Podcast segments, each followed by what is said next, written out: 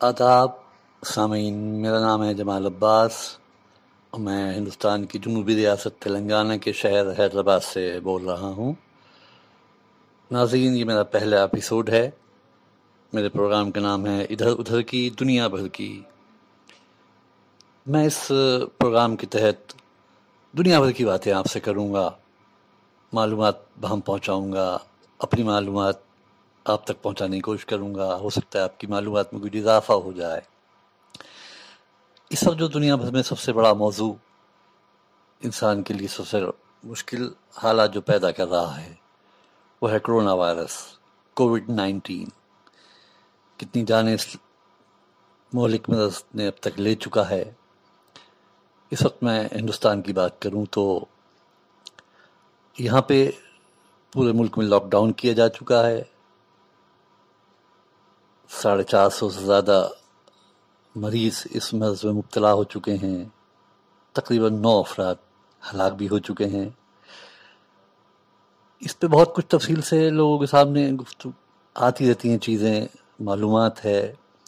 میں بہت زیادہ اس سلسلے میں نہیں گفتگو کروں گا کہ یہ کیسے پھیلتا ہے، کیا اس کی وجوہات ہیں، کہاں سے شروع ہوا، کس نے پھیلایا، قدرتی ہے کہ کسی ملک کی سازش ہے۔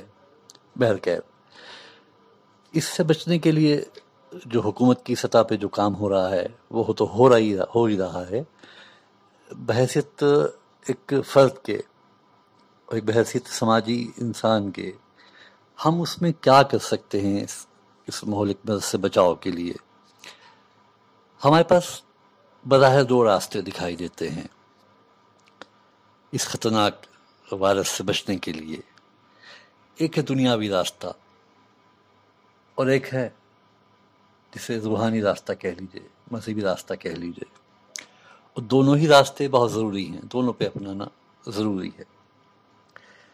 دنیاوی راستے کے تحت تو ہم سب سے زیادہ اس میں احتیاط کی ضرورت ہے۔ ہم ملنا جلنا لوگوں سے کم کریں، گھر میں محصور ہو کے رہ جائیں، صفائی ستھرائی کا دھیان رکھیں۔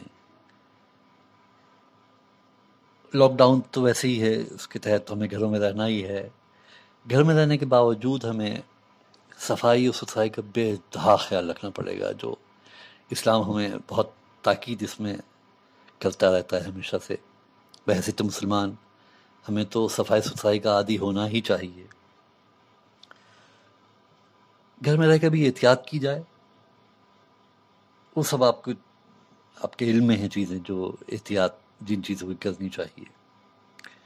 کھانے پینے میں وٹامن سی جن چیزوں میں پایا جائے، جن ترکاریوں میں پایا جائے، جن پھلوں میں پایا جائے، ان کا استعمال کثرت سے کریں تاکہ آپ کی پتن کی قوت مدافعت میں اضافہ ہو اور وہ جراثیم سے لڑنے کے طاقت رکھتا ہو۔ اب میں آپ سے بات کرتا ہوں دوسرے راستے کی۔ دوسرا راستہ بھی بہت ضروری ہے۔ ہمیں اس کی پابندی کرنی چاہیے۔ صفائی ستھرائی سے جڑا ہوا وہ بھی ایک پہلو ہے۔ سب سے زیادہ تو میں اس بات کے دھیان دینے کی آپ سے گزارش کروں گا کہ نماز کی پابندی کریں، کسی بھی حالت میں۔ اول وقت نماز ادا کریں۔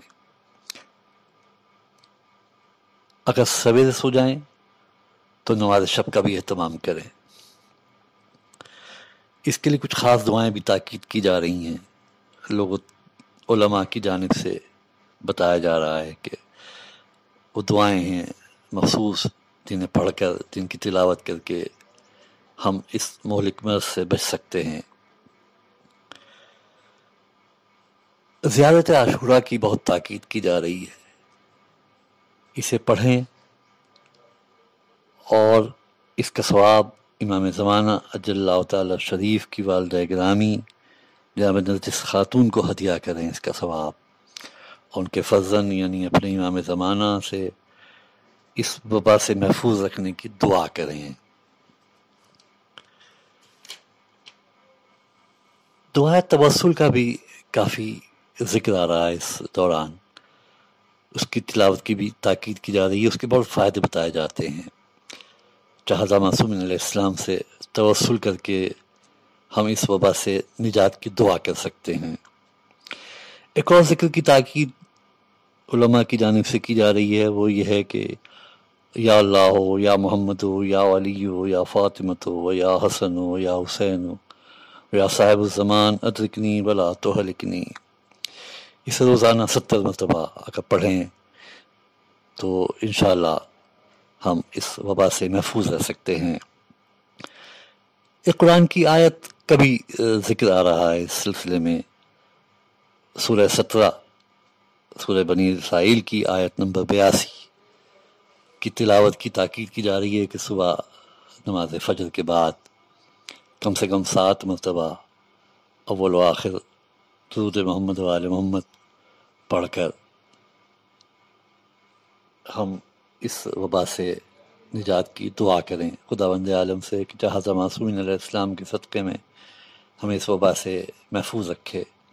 دنیا میں جہاں جہاں بھی مسلمان، مسلمین، بنی نوع انسان ہیں، وہ اس وبا سے، اس مہلک مرض سے محفوظ رہیں۔ اللہم صلی اللہ محمد وآل محمد وعجل فرجہم۔